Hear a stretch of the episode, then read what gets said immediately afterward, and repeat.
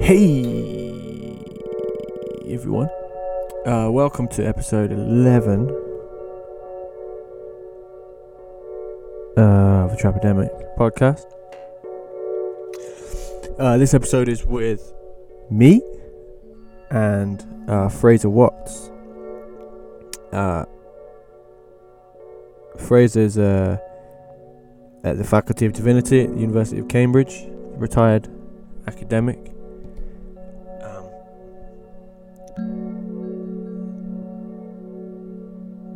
Yeah, he's the author of all sorts of stuff, and he introduces himself better than I can introduce him. But it's a really good podcast and a great conversation that we'll definitely have to do again, because as it normally happens, we didn't really talk too much about actual psychology in terms of his research and the things he's written about in the past. But yeah, it was a good one. I enjoyed this one. I hope you enjoy it too. As normal, some updates. I mean, I'm hoping to be videoing these podcasts soon, so we can throw them up on YouTube, and maybe it gives an opportunity then to reach a different audience that we've got so far as well. Maybe Spotify as well. Problem is that they do the ads. They can interrupt the podcast with ads, and that's annoying. I don't like that.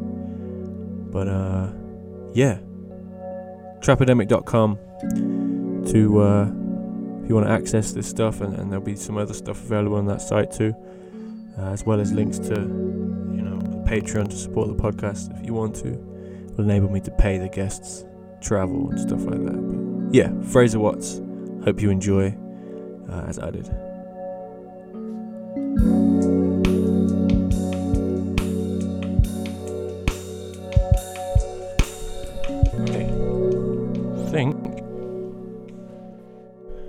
We're in business. Okay, that's good.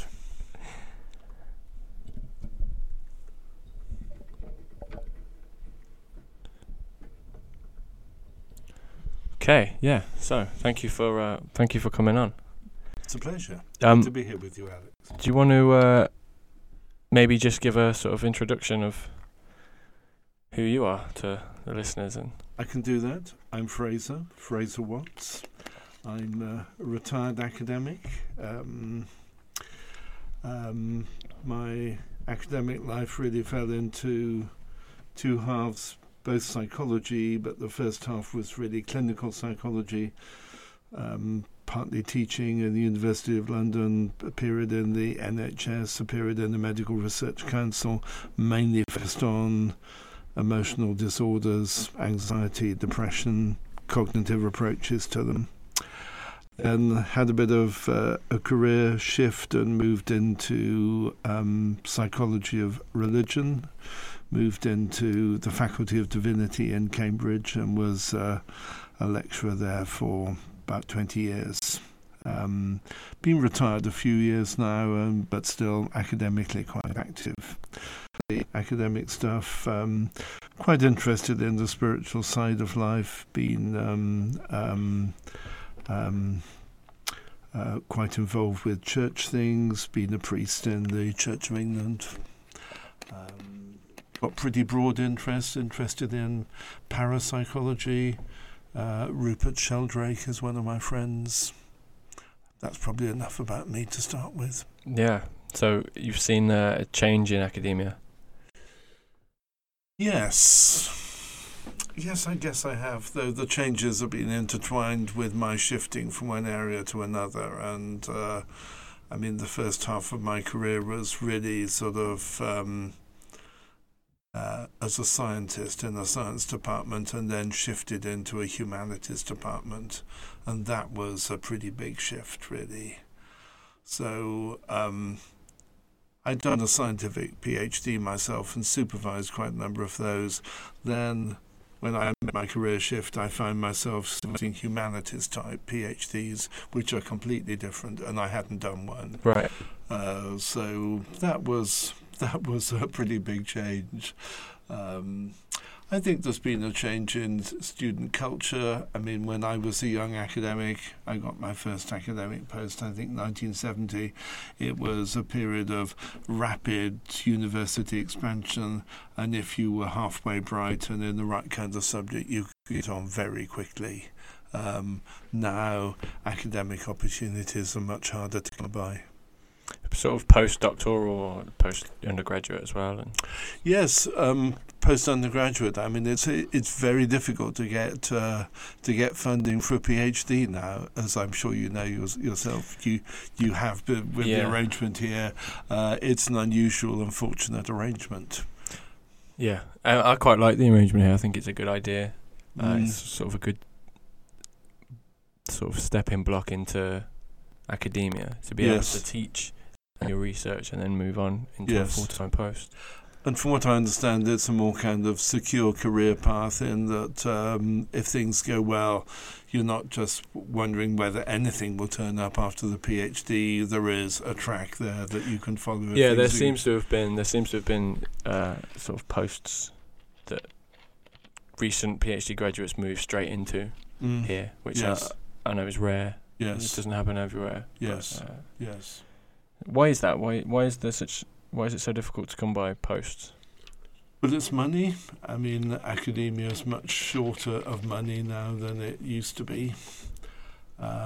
So that's the main problem. I mean, the all funding streams, I think, are tougher to get access to it now than they were 50 years ago.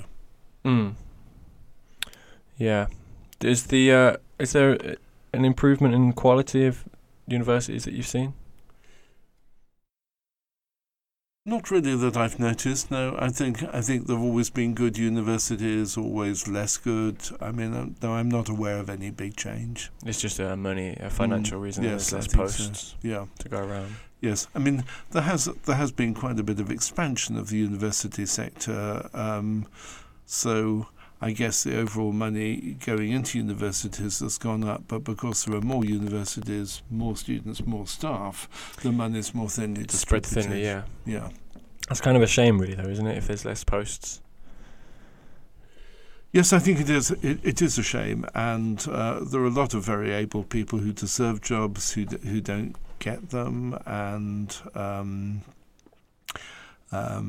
for quite some time, I was leading a research group, and it's very disappointing when you have really able graduate students or postdocs, and you have funding for them for a few years on a grant, and the funding runs out, and they're really good, and they deserve a permanent job, but it's just very difficult to get one. Yeah, but I think that kind of reflects generally it's difficult to get anything. Yeah. Absolutely. I mean, undergraduate. I had when I first graduated with my master's degree. Yes. I couldn't find anything. I had to sign on at the job centre. Yes. Job seekers. Yes. And you know, they don't read your case file. No. They just kind of offer you. So I was offered a catering apprenticeship at a college, and I just had to ask, have you read the file that I'm actually looking for a job. I'm not looking for a stopgap or I'm not looking to retrain as a cook. I'm not looking to retrain as a chef. That wasn't the stuff I went into. Yes. It's difficult to find anything. Yes. It's a problem. It's good it's worked out for you.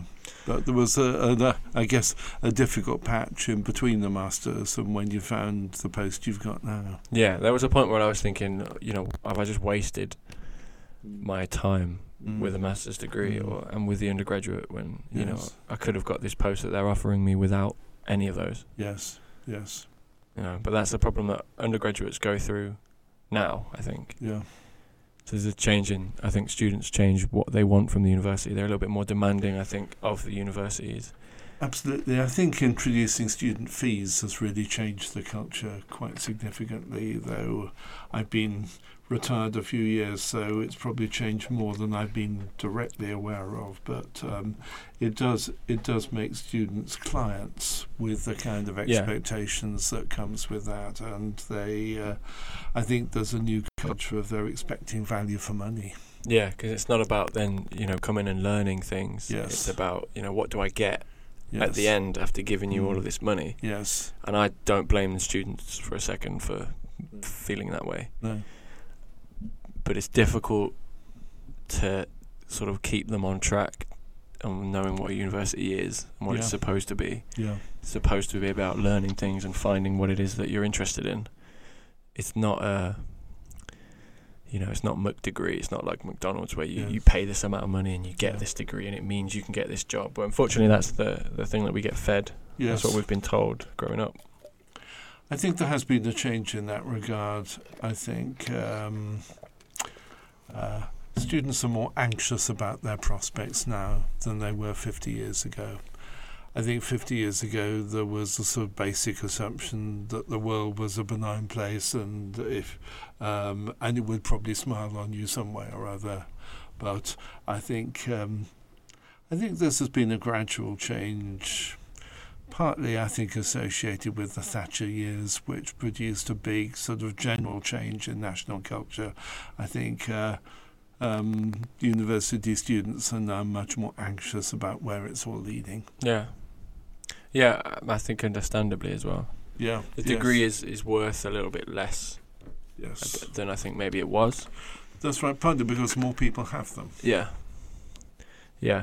Which is good in a way, because it's meant it's accessible to more people, but negative in that then it doesn't mean as much. So yeah. employers now, you know, the degree is like having GCSEs. Yes. It's the entry point, not the end game. I guess you've, in your own path, you've kind of blended the academic career with an alternative career in basketball. Yeah, I've tried to. Yeah, I mean, I did both at the same yes. time, I guess. Yes. But unfortunately, that's another thing that doesn't reward you financially as it should. Okay. In this country, yes, but yeah, but it must be interesting having had the experience of both of those careers, and I mean they are quite different worlds, I guess, aren't yeah. they? Being in a university psychology department and in a basketball team, and I mean, I'd be quite interested in how you've experienced those differences. I mean, from previous conversations, I think you're quite committed to self-improvement, yeah. and I think probably that works out differently in basketball than academia. It's kind of a given in basketball. You kind of have to have it in sports, yes. because that's the whole point. Yeah, is to improve and to yeah. be the best that you can. And every game, people can kind of see how good you are. Yeah, there's a test every single time. Yeah. And that sort of regular and very public feedback yeah, on how you're doing. Yeah, there's less of that feedback, I guess, in academia. Unless you're... I mean, if you're publishing a lot, I'm sure you get that. Yes. But I think a lot of PhD students find the 3 years or more of a PhD really quite a long time. And you sort of start out with some initial energy and enthusiasm, and as you get to the finishing post, you feel some more incentive to get over the finishing line. But in between, it's very easy to lose direction, I think. Yeah, I can imagine. I felt my focus is getting a little bit better the more I progress, because I mean, I start out with this massive blank canvas. And not really knowing where to start or how yes. to start filling it. Yes. And then now I kind of know what needs to go where, and now it's just a matter of sort of trying to actually do it. Yes. And make sure yes. it's good. So I think, but then maybe, you know, as I progress towards the end, it might be just trying to get rid of this now, get it out yes. of the way, get it done. But I've got that to come. In a way, the first part of a PhD is the most creative part, I think, when you're sort of figuring out what you want to do, yeah, and how to do it. Yeah, it's good. It's an enjoyable. It's a lot of work, but it's enjoyable as a process. I think I quite like it. Yeah. Yeah, but it is it's not a short term commitment at all. So it's a long time. It's a lot of years. And again with the, you know, the university, the degree being a product now, not just an achievement. Yes, you're paying for a degree. You know, it's the costs of the PhD, of not being able to earn as much as perhaps you should, does that outweigh the benefit? And yes. Maybe it doesn't. Yes. Yeah. And I think academia is becoming less attractive as a career. I mean, it's still intellectually interesting, but over the time I've been in academia, the sort of the pay has slipped, I think, in comparison to other jobs. Mm-hmm. And the pensions are now under threat. So I think financially it's becoming a less attractive career than it used to be. Yeah. Isn't there a general sort of... Hasn't it always been that way, though? It's always been somewhat that way, but I think... General sort of low pay when you take in... I don't know, intelligence into account or whatever. Yes. I think it has always been that way to some extent, but I think over the last, 80 years has probably been quite a change, really. I mean, there used to be a lot fewer academics, and I think they were relatively well paid. So again, it's the same amount of money sort of spread out over more people. Yes, that's right. Kind of a thing, which is fine. Yes. You know, if universities are growing... I mean, Northampton's moving to a giant new campus. Is going to need new staff, and the league tables determine. Yeah. And there's certainly been a big change in the pressure to publish as well. I mean, there've always been some people who published a lot, but it used not to be essential. Oh, okay. And. What was really important was how well your fellow academics regarded you. And I think there always used to be some people who were completely accepted as real experts in their field. And everyone knew that and respected the expertise. And they didn't care that much whether they published or not. It was more of a community thing. Yes. Whereas now there's more of a... I mean, there's the public intellectual. Yes. That idea now, which I think a lot of academics actually shy away from. Yes. I think so, and it's a difficult role being a public intellectual, and it's quite exposed, and you're sort of operating on a very broad canvas. You have to be willing to be wrong, I think. Yes, you do, and to chance your arm. Because you're going to say wrong things. Yes. And you have to be able to deal with it when someone who is an expert in that thing that you perhaps overstepped is going to call you on that. And I think Britain's actually quite short of public intellectuals at the moment. A shortage of people who are willing to chance their arm at being public intellectuals and know enough to be able to bring it off. Yeah. Yeah. I wonder why academics shy away from it so much. Journalists don't tend to shy away. Yes, yes. There's a lot of public intellectuals that are former journalists. Yes, that's right. But, American academics probably are better. Yes. At that. I mean, there's Brian Cox from physics. Mm. Yes. He's a very public intellectual with the BBC. Yes. And, he's outspoken and he'll say things that other scientists disagree with, but he's willing to do that, willing to step out. Yes. Yeah. I think the public intellectual I know best, not that I know him hugely well, is... Rowan Williams, the former Archbishop of Canterbury, now in Cambridge, master of a Cambridge college.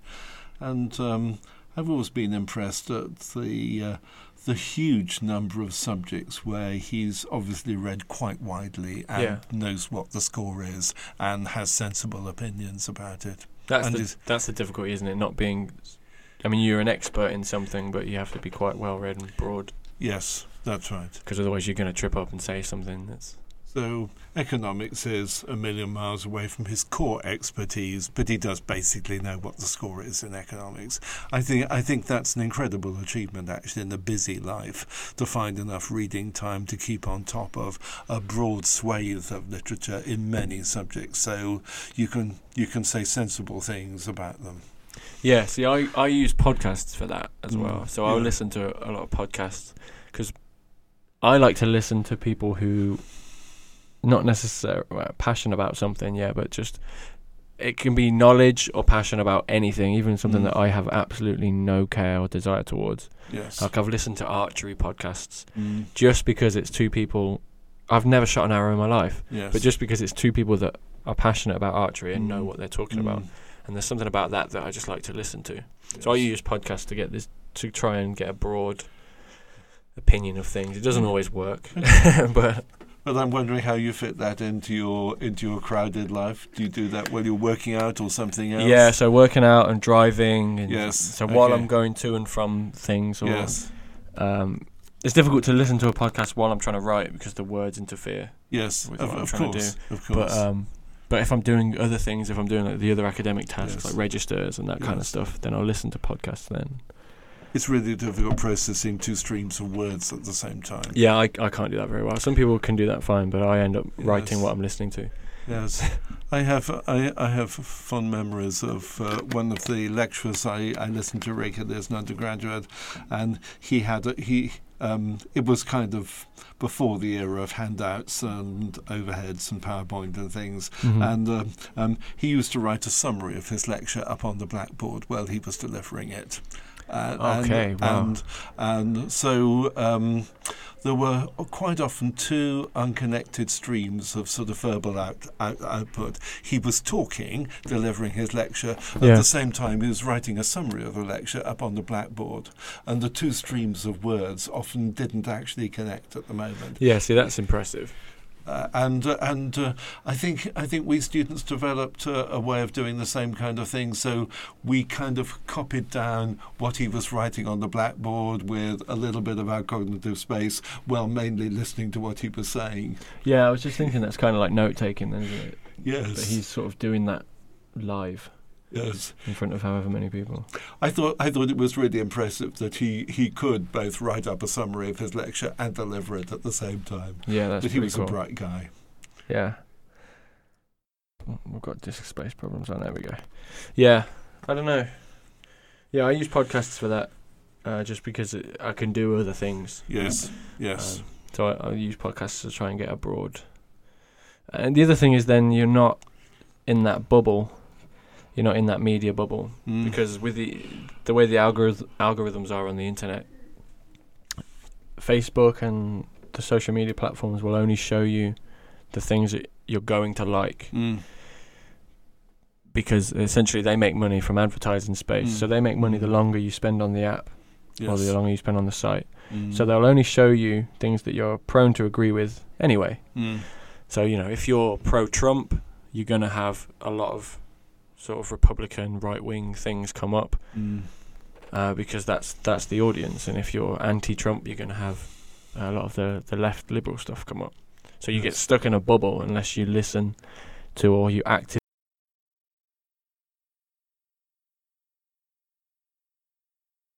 thankful here with the BBC. Yes, that it's supposed to be somewhat in the middle, but the US doesn't quite have that. They have CNN on the left and Fox on the right. Yes. So you're kind of stuck in your media bubble. Yeah. It'll be interesting to see where the Facebook troubles end up, but I think it might lead to a major rethink about how we use the internet and how that sort of distorts what we get access to. Yeah. Well, there's big Facebook troubles now with this country as well, isn't there? Yes. Yes. That's with the Cambridge Analytica. Yes. Yes. Based in London. Yeah. I don't really know too much about that. I just know there's a trial at some point. Yes, so it seems as though they have been sort of harvesting information about a huge number of people off Facebook and exploiting a kind of loophole which was actually there. So what they've done isn't illegal, no. But they got people to fill out what purported to be an academic questionnaire as part of a research project, which gave them access to information. And I think there's something else about they could give access to their friends' Facebook information as well as their own. So they're doing something that advertisers use. Yes. To sell products, but they're not using it for that. Yes, yes. So, I mean, there's a dishonesty in that their cover story about why they're engaging with people to do the questionnaire isn't transparent about what they're doing with the data. Right, okay. Then that's what they'll be in trouble for. I think so, but it's not clear that what they've done is illegal. I think it still isn't clear. It's just that now everyone realises they think it's a bad idea, and if it's not illegal, it should be. Yeah. I think that, and the meddling in political campaigns and meddling for elections, I mean, that's nothing new. Yes. It's only new in terms of it being on the internet, but propaganda to get somebody else in office is not new. No. That's been happening forever. Yes. And there's a big issue now, obviously, about how to stop the Russians meddling in Western elections. Yeah. It's quite fascinating the way they do it, though. It's quite clever, the farms. Mm. I mean, they're basically people under employ to be on Twitter or Facebook all day making posts pro-Trump or anti-Trump or anti-Hillary or pro-Hillary, whichever way they want to swing it to do that. And the same, I mean, it makes you think then about the Brexit vote. You know, was the same happening for the Brexit vote? Yes. You know, anti-immigration stuff? Yes. What was the agenda? Yes. You know, how many people honestly sort of fell victim to what is fake bots and stuff? Absolutely, and Brexit has been a hugely divisive thing in Britain. I think Britain has never been so divided in my lifetime as it has during and since the Brexit vote. I mean, there is a kind of civil war going on that there wasn't before. And Twitter only makes that worse because now everyone can talk to everybody and call each other names anonymously. Yes. So it kind of gets a little bit childish and immature. Yeah. Twitter sometimes. Plus, you're limited to characters, which is a good thing because then you can't waffle on. Mm. But it's negative because people are just being rude. Yes. They say things on Twitter you'd never ever say if you were sat with the person. Yes. Which is a massive problem. I'm against Brexit, just to be transparent about where I stand. And it just does seem to me so stupid, and almost certainly is going to make most of the people who voted for it much worse off than they were before. I've heard that point a lot, that people that voted to leave perhaps weren't sure exactly what they're voting for. That's certainly true. So in a way, it was an artificial coalition that I think the people who voted Remain, we all knew what we were voting for. Mm-hmm. And the same thing. The people who were voting for Leave, some of them really didn't have any well-worked-out idea of what they were voting for, or in as far as they did, they were completely different versions of leaving, and there was also a fantasy scenario of what leaving might be, that we could come out of the EU but go on trading with them just exactly as we could before.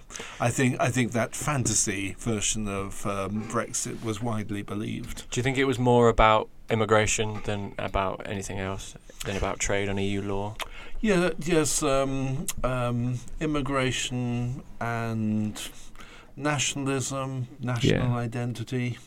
Populist ideas. Yes, I mean, it's one of the interesting things about the last decade or so, there's sort of upsurge of hunger for national identity, and it seems to be the flip side of globalisation, that there are economic pressures that are forcing us all into increasing globalization, but people really don't like the surrender of identity with their own kith and kin that involves. And the further globalization goes, the more people want some kind of strong national identity to counterbalance it. Yeah. And we haven't figured out how to do both of these things. But obviously we have to do both because people want them both, and they're not going to settle for just one or the other.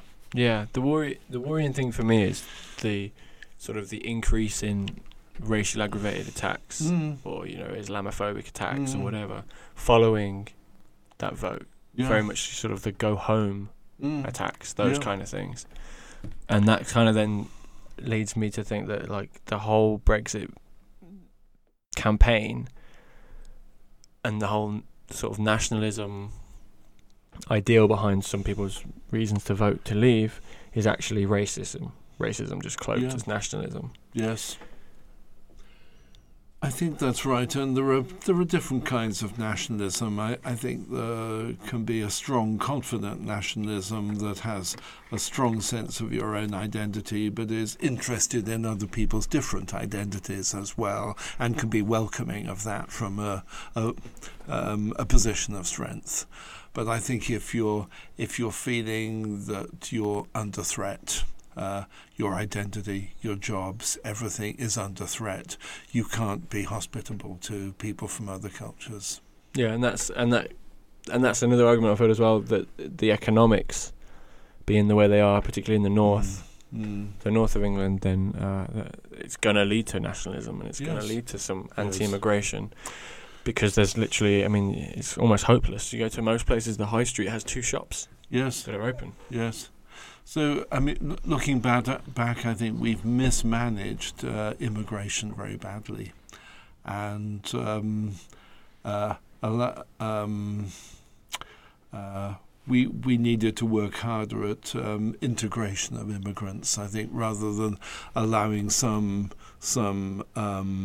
localities to be completely taken over by immigrants in a way that led to resentment from people who'd lived there before. So more of a integration of all societies and cultures and everyone understanding. Because, I mean, children aren't racist and children aren't afraid of other cultures. No. That comes from elsewhere. Yes. Children don't have those feelings. They sort of... If your friend is a Muslim, you're less likely to dislike Muslims. But I think in some parts of England we've ended up with a kind of de facto apartheid. I mean, not that there's any legislation to buttress it, but in terms of how housing's distributed, there is a de facto apartheid. Based on racial lines or cultural? Partly racial. Also I think economic class, really, and I think it's one of the main economic dividers in the country at the moment, sort of what housing you're in. Yeah. People have reasonable access to consumer goods wherever they are. I mean, TV, computer, car, these are now fairly widely distributed right across the economic spectrum. But there are some... pockets of housing where if you're living there, it's very difficult to get out. Yeah, because there's things that are... I mean, those things aren't essential necessarily, but there are things that are essential that are far more expensive than in other countries, perhaps, where they don't have a class issue. Yes. So the States doesn't really have a class issue so much. It has a money class and a not having money class, and they have a lot of racial issues, but their class issue, I mean, the cost of living in terms of food is cheap in the States, much cheaper than here anyway, cheaper comparison. So if you're from a lower economic background here, the amount of money you have to spend on things that you need, the essentials, so energy for one, we've got a monopoly on the energy companies, energy providing, and food and fruit and vegetables and all of that stuff. The amount you have to spend is very difficult to get out. So you have access to these, you know, and you can, the government can use that to say, you know, there's no class system anymore in this country. To say, but look, these people can get TVs and get cars and get, but what they can't do is afford food. So you're keeping them poor. Yes. By things that you can control. And they can't afford to change location either. I mean, I think that's the most difficult thing to change. We both have a Coventry background, and I know you spent some Woodend, and I think Woodend is a classic place. It's difficult to get out of. Yeah, it's difficult to get out of there. Yes. And it's the same with a lot of Londoners. Yeah. It would be like, you know, if you can't afford to live in London, then leave. Well, you can't afford to leave. You need like a £2,000 deposit on a house. Where are you getting that? And that's just for rent. You know, you can't afford to not live in London as well. Yes. If that's where you work, jobs are hard to come by. You have to keep that job. Yes. You can't afford to leave, so you're stuck in a situation. You're not. We don't have as much social mobility as we're told we do. We can't transcend classes very much. I've never been interested in transcending a class. I don't care if I'm still working class for the rest of my life. That's the way it is. But I don't. It's not fair to not credit people on merit and hard work, just to credit them on where they've come from or whatever. Yes. And I think in my lifetime, Britain has improved in that. Yeah. I think we're more of a meritocracy than we were when I was born in the post-war baby bulge. 46, I was born. Yeah, I wouldn't have gone to university then. No. I'd have been in the war, most likely. Yes. That would have been where I was. But, I wouldn't have been able to go to university. So on some level there is, but sort of if you look at the top of pretty much every profession, they're connected in some way. They all know mutual people, and it's not through merit. Yes. Whereas the idea of America is it's supposed to be through merit. You can just be good at something. Yes. I've always been attracted by the idea of mixing across normal boundaries, sort of mixing with people of different social backgrounds, different ages, not being pigeonholed into just mixing with people of my own kind. Yeah. Well, I mean, that's how you learn how the world works. Otherwise you're trapped in that bubble. Yes. Again, you're only listening to opinions that you share. Mm. Yes. You know, you're never proven wrong, or you're never enlightened on anything. That's right. And you don't get any real insight into what life is like for people in more difficult circumstances. Yeah. If you want to... I mean, but that's the slate on the Conservative Party forever, isn't it? That they've been out of touch. Mm. You know, if you never talk to young people, you never know what it's like for them growing up. And if you never talk to older people, you never know what it's like for them. Yes. If you never talk to rich, you never know. You never talk to poor, you'll never know. Mm. You've got to kind of spread yourself over. Yes. And I think in that the Conservative Party is more monochrome than the Labour Party is. I mean, the Labour Party's always had quite a mix of people with different educational and occupational backgrounds. Yeah. More so than Conservatives, yes, definitely. I think so. Yes. Yeah, there's a big... I mean, with Rees-Mogg in the Conservative Party at the minute, that's kind of a throwback to before I was born Conservative Party. Yes. And that's worrying, because I've heard his name being bandied about as future leadership. And there are certainly some people in the Conservative Party who'd like him to be leader, but I think it's not going to happen, and there's no chance of his winning an election. That would undo everything that David Cameron was for the Conservative Party, wouldn't it? I guess. So it's a kind of throwback to the Alec Douglas Hume era, and, long before your time. The Earl of Hume, as he was, until he renounced his peerage and became Prime Minister. It's not a move forward. No, it's sort of, and that's a nationalism thing, isn't it? But yes, but it can work out differently with different people. As Tony Benn also renounced his peerage, right? And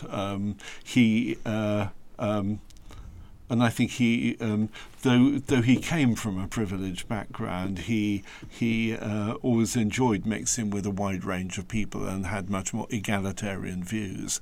I think he wasn't as out of touch as Alec Douglas was. I mean, the government should have people from a well-off background, because those people exist. Mm. So it should reflect the people that are in the country. If the whole country is poor, then your representatives should also be from that background. Yes. But there are people that aren't from that background. So in order to be a representative government, and that, as a young person, is the reason people have completely just don't care. They're just completely disconnected from politicians, because there's no connection. Mm. And Jeremy Corbyn speaks to a lot of people to be slightly more like them, particularly the younger generation, and a generation of people who just have never engaged with politics, because they don't represent us in any way. They don't hold the same opinions. Yes. It's an archaic system. I don't know why. Why do I have to take time out of my day to go and vote? Why can't that be done online? I can bank online, so it must be safe enough to do that. If you can control all of my money online, it has to be safe enough to vote or to do something. We can vote on... I think it was Sweden that tried it, sort of doing like a referendum on every little bill individually, rather than you know, I vote for this person who's going to go. Mm. I mean, it comes from the times of, you know, you get the one person in your village that could read to go and be the MP. Mm. So that one person that's anywhere near you that can read, is intelligent enough, can go and represent the village or represent the town or whatever with all the big wigs. Mm. We don't need to do that anymore. We can all read and we can all... Yes. I can actively give my opinion. Mm. I can actively pick yes or no, leave or remain, whatever on this bill, legalise or don't legalise. I can actively choose those things. Mm. I don't need to have a representative because it's not going to represent me.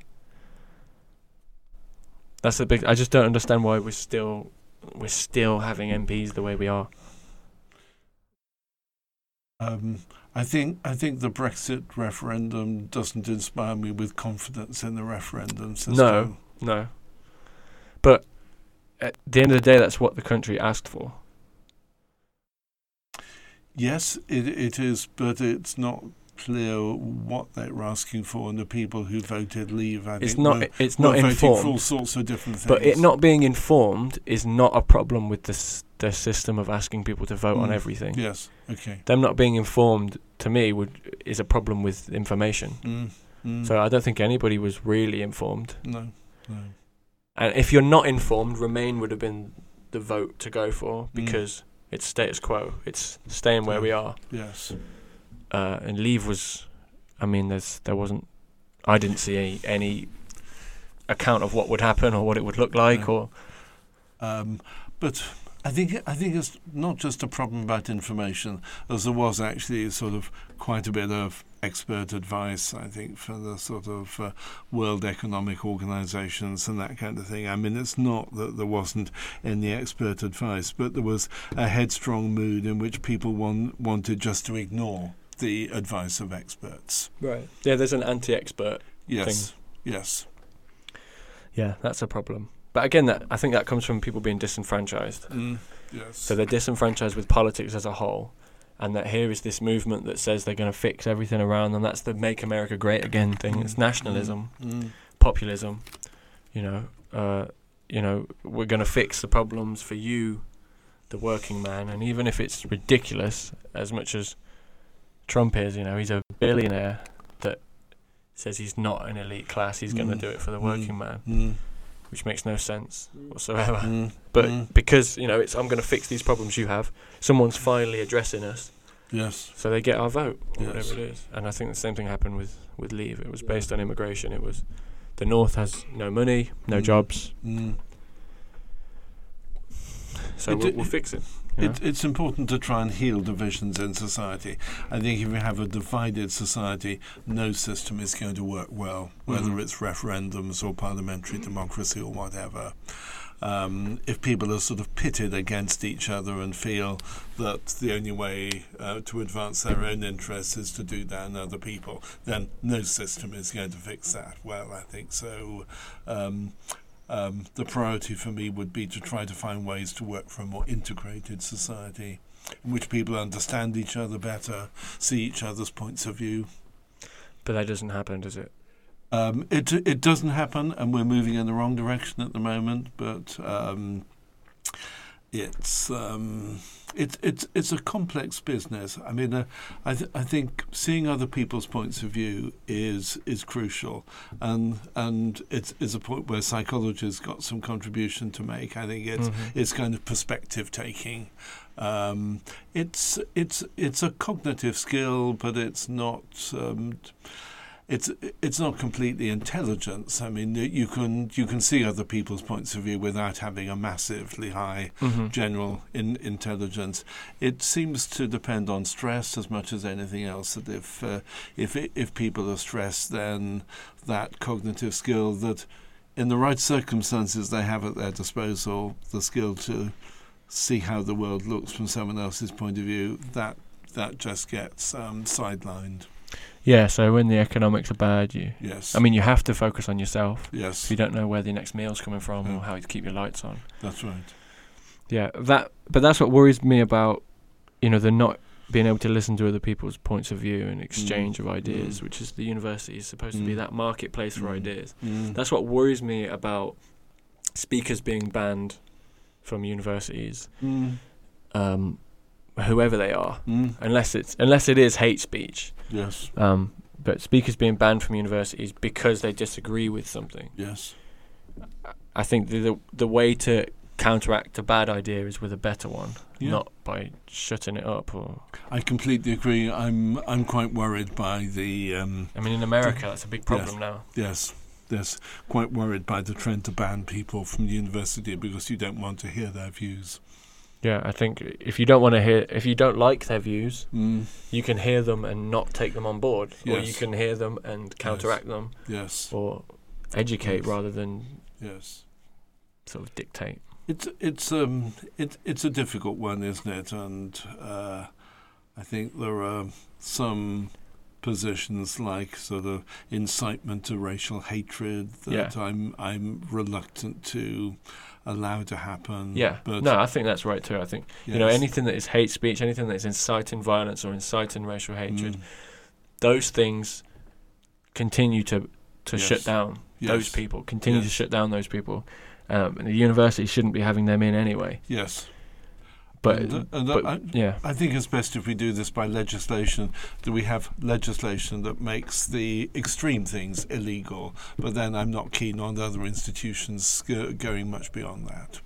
Yeah, the problem is that now what's happening is, particularly in the States, people who, I mean, Ben Shapiro, who's being called a Nazi, even though he wears a yarmulke, he's a Jewish man.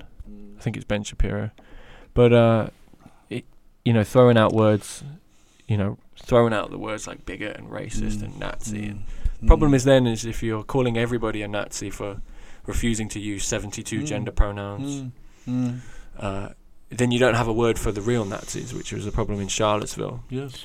When those are actual white supremacists, we now don't have a word for those because you've called someone who uses Caitlyn Jenner and uses the wrong pronoun, you've called them a Nazi.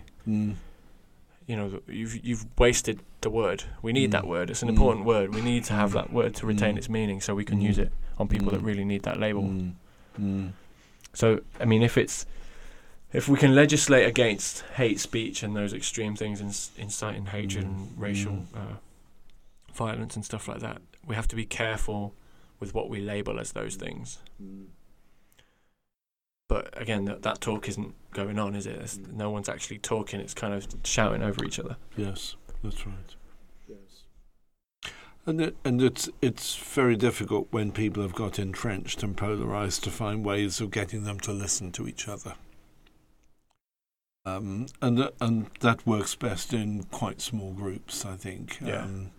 Something like 8 to 12. Yeah, but it's perfect for universities. Yes, it's perfect for academia to solve that. Yes, issue. Problem is that if those problems have arisen in the universities. Yes. In the state, I mean, I don't know. I haven't seen it here in Northampton. I don't know if you've seen it at other universities in this country so much, but it definitely happens in America. There was the problem with Evergreen College, and it's happened at Berkeley. It's happened. Yes. All over the place. Yes. But yeah, I've not seen it here. I don't know if have you seen much of that kind of social justice stuff here? I think I'm a bit too out of touch and determined to have noticed it. Yeah. I haven't seen much. What I've seen from English universities, in my opinion, is just all good stuff. Yes. The equality, speaking about racial differences and understanding racism and historical perspectives to all of these things, and actual education and still a marketplace of ideas where two conflicting ideas can go into a room and either the best one comes out or they both come out and everything's civil. Yes, yes. It never gets to unrest, but in America at the minute it's even the tolerant movement is intolerant of certain people, which is scary. It is, and it's very easy to get intolerant in the name of tolerance. I mean, alarmingly easy, and so difficult to break these barriers down. I had a friend older than me, now dead, who in his retirement for quite a few years operated a kind of small conference centre, and mainly at the weekends would gather together 8 to 12 people who had sharply opposing views on some crucial issue, and use his enormous charm to get them to listen to each other and to understand each other. That would probably be the way forward. Yes, it was heroic kind of work, I think. And not a lot of people could pull that off. Well, yeah, it could go horribly wrong. Yes. I mean, you could make things 10 times worse. But yeah, I think, it's very British to be able to do that, I think. Yes, yes. To be civil. Yes. Even though a disagreement is happening. Yes, yes. But yeah, it's worrying. So I think we need more such efforts like that going on quietly. Yeah. Again, that's why people are excited by Corbyn, because now they can be involved in that kind of conversation, whereas before they didn't believe there was a representative. So those opinions were just never heard, were just kept in those communities. Yes. A lot of people are excited by that. The other thing then, I guess, it's just that the Conservative Party literally has never spoken to a majority of young people. Like ever. No. I don't remember the Conservative Party ever being good with young people. It seems to me that if you just look at the age structure of the Conservative Party, it's on the way out, really. And that, it is a party of older people, and it's, with few exceptions, it's really seriously out of touch with younger people, and a party which gets into that. I mean, it's very difficult to pull itself out of that, and I can't see that there's going to be much left in the Conservative Party in 20 years' time. And that's bad, because you need both. Yeah. Yes. I mean, we certainly need some alternative party. It looks as though there's going to have to be some kind of regrouping. Yeah. And, the Labour Party is split into sort of Corbynistas and others, and the Conservative Party is split into pro- and anti-Europe. Yeah. And the Lib Dems, I'm a Lib Dem myself, I think trying to hold a sensible middle ground, but it's not a very popular position at the moment. In this polarised society that we live in, holding the middle ground is not going to be appealing to many people. Well, we have the benefit of having multiple parties that the Americans don't have. Yes. They just have the two and the independents. So we have that benefit, but we need strong parties. Yes. Because that's... then the government is held to account to what they do, because we have Prime Minister's Question Time, which again the Americans don't have. Yes. So we have an opposition that can call the current government on the things that they're doing or not doing. Yes. And if there's argument within the Labour Party and there's argument within the Conservative Party, certain questions won't be asked, certain points. Yes. Because you refuse to support Corbyn, so you won't ask... You won't help him ask these questions, or you do support Corbyn, so you refuse to listen to the others who are giving you these points to ask Theresa May. Yes. So then eventually the government doesn't get to justify what they're doing, and they kind of do what they like. Yes. And if either side do what they like, it's chaos, I think. I think it's a really valuable part of our democracy that our leaders have to interact with the House of Commons on a regular basis. Yeah. And anyone can just watch it for free, BBC Parliament. And most of the time it doesn't really change anything, but there are some moments in the House of Commons that really change things, and they can be very dramatic. Yeah, I used to put it on during the day if I was doing just around the house, so I'd occasionally glance at it, and there'd be maybe three people in the chamber, because it was a slow day or whatever, it wasn't anything super important. Yes. But occasionally, and they're the moments that make the news, it would be, the opposition... Ed Miliband really having a go at the coalition or whatever it was. Well, it can sometimes be even inside your own party. I think so. And that's important. And I think one of the most dramatic moments in my lifetime in the House of Commons, it was towards the end of Mrs Thatcher's time. Her Foreign Secretary, Geoffrey Howe, resigned. Yeah. And it's a famous resignation speech he made in the House of Commons. And Mrs Thatcher, by convention, had to be there to listen to it. And and she was. And Geoffrey Howe was a very mild-mannered guy, and it started very gently, but it gradually ratcheted up, and even though the tone and style remained very mild, it became absolutely devastating. Yeah, so that's a very British thing as well. Yes, it's very much so. And you could see Margaret Thatcher's sort of body language change as the speech went up, and I think she was registering, this may be it for me, I may not survive this. It's perfect that the Prime Minister has to go through that. Yes. Because it means there's checks and balances. Yes. In some way, it's not. The government might not be representative, but in at least at a surface level, it can be held to account. Yes. And hopefully even deeper than that, sometimes it can be held to account. Yes. The Americans don't have that luxury. But yeah, it's generally, it's not held to account generally, is it, if everyone's on the same team? I think one of the finest bits in that speech was using a cricketing metaphor, which again is very British. Yeah. And Geoffrey Howe was talking about going out to bat for his country, and often finding that his bat had been broken by the team captain even before he got onto the field. Right. So I'm sure the opposition loved that speech at the time. Yeah. Yes. Anyway, she went soon after that. Yeah. She didn't survive it. Yeah. But it's those moments that sort of bring people back into politics. Yes. Yeah. But then, you know, if you dive deep into any politics, you find the money train, and that sort of throws you back out of thinking there's literally, what's the point? Because whatever I do, there's the expression, whoever I vote for, it doesn't matter because the government's going to win. Yes. You know, whoever I vote for, the government gets in. So, you know, it's the money. And I think that feeling, what we vote for doesn't make any difference, was a significant factor in the referendum. Mm-hmm. And it's a problem with our parliamentary constituencies that there are a lot of constituencies where people feel how they vote doesn't make any difference because that constituency is so solidly Labour or Conservative. That's like Coventry's solidly Labour. And the individual votes don't make any difference.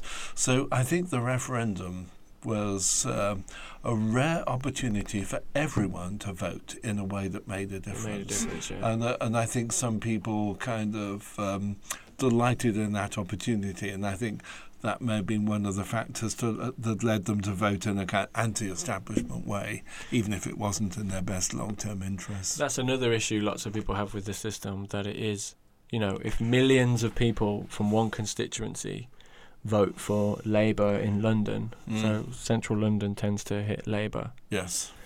But the villages on the outside, where there's more wealth, have much lower populations for each constituency, but vote Conservative. But that means the same amount of seats. Yes. So like 2 million people and 200 people is equal. Yes. Yes. That doesn't make any sense to me whatsoever. No. It makes no sense. I'm a supporter of parliamentary democracy. Not sure if you are, but I am. I think it needs to be reformed so that everyone's vote makes a difference. It means the same amount, yeah.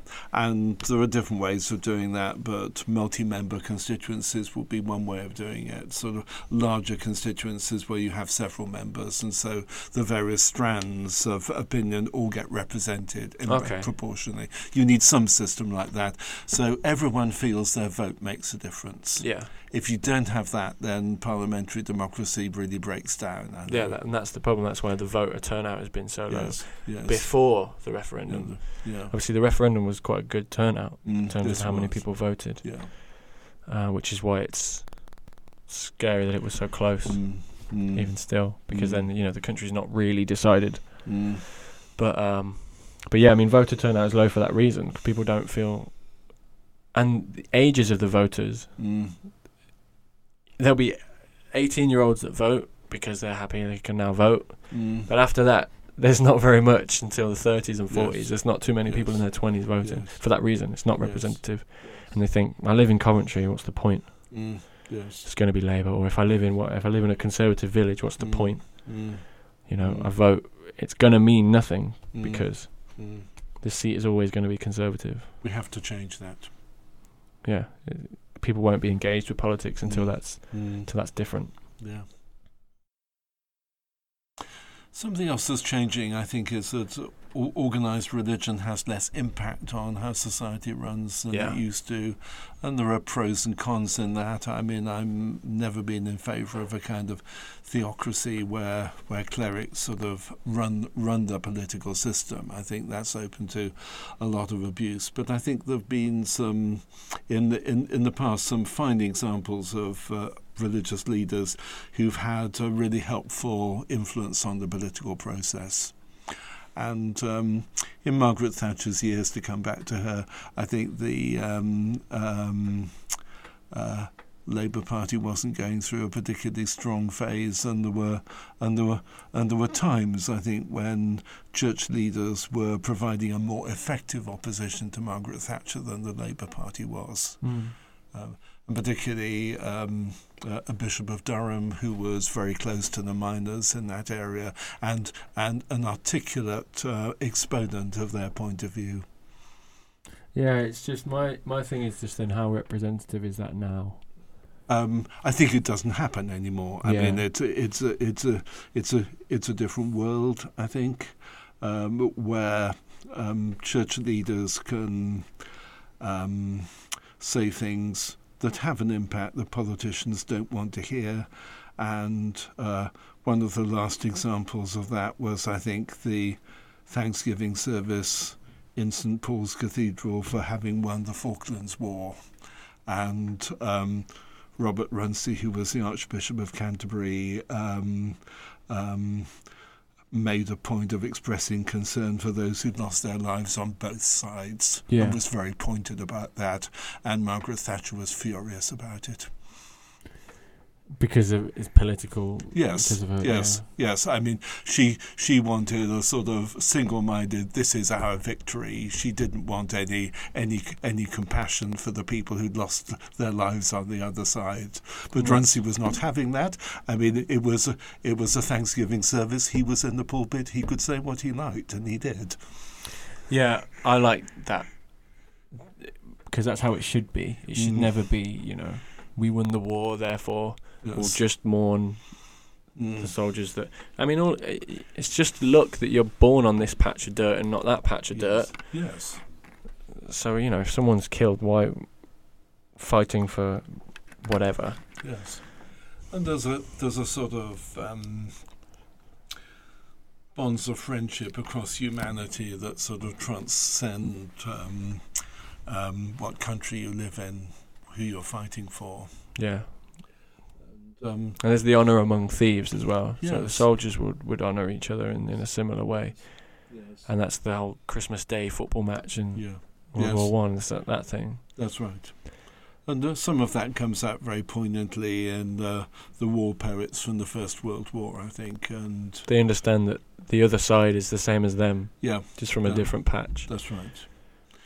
My favourite is a poem called Strange Meeting by Wilfred Owen, where two dead soldiers from opposite sides sort of meet after death, and one says to the other, "I am the enemy you killed, my friend." Mm. It's a very poignant line. Yeah. Yeah. And it's, so maybe, you know, religious leaders have a role in that, but I don't know, I think that should be the politician's role. Yes. To ground the events that have happened in some sort of truth. And what has happened here is, you know, these people have lost their lives because of this, and these innocent people have been affected, and this many families. And I completely agree that ought to be the politician's role, but I think in the past, I don't think this could really happen in the same way now. In the past, it has sometimes been helpful to have religious leaders who remind politicians of the moral compass that they're forgetting. So maybe now sort of organised religion is on the decline as it is. Maybe now it's the public intellectual's job.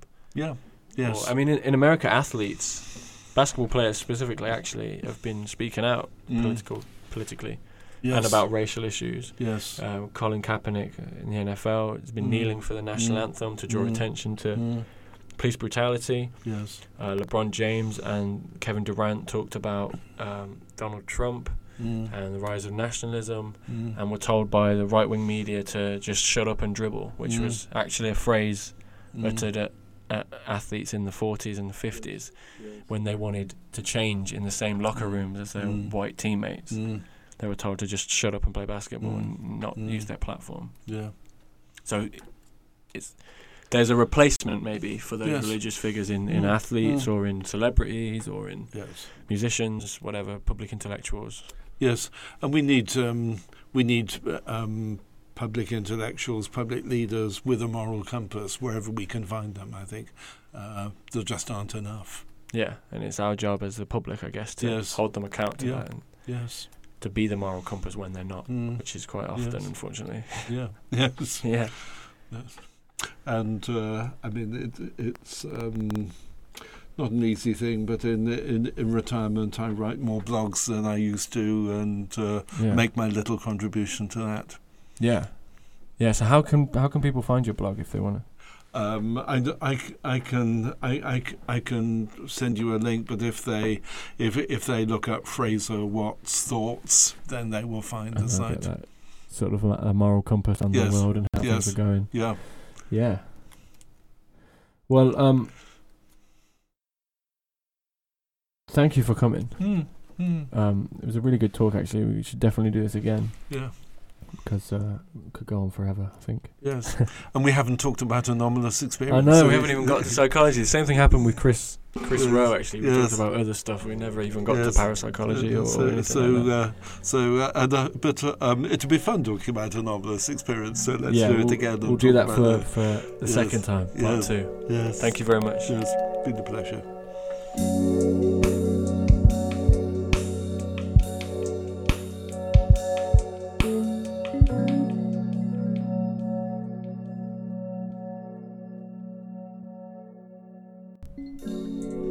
Thank you for listening to the podcast. If you enjoyed it, you can support in a number of ways. Just getting other people to listen, likes, shares. You could leave a review on iTunes. That would be really helpful. Review on iTunes if you love the podcast. It helps with rankings and to get more people listening to the podcast. More draw. Means I can have more guests and do these more often, so I enjoy doing them. And you can also support by sharing, or you can support financially if you choose to. If you go to trapidemic.com and follow the Patreon link, or go onto Patreon and just search for Trapidemic podcast, you can pledge to support the podcast that way if you want.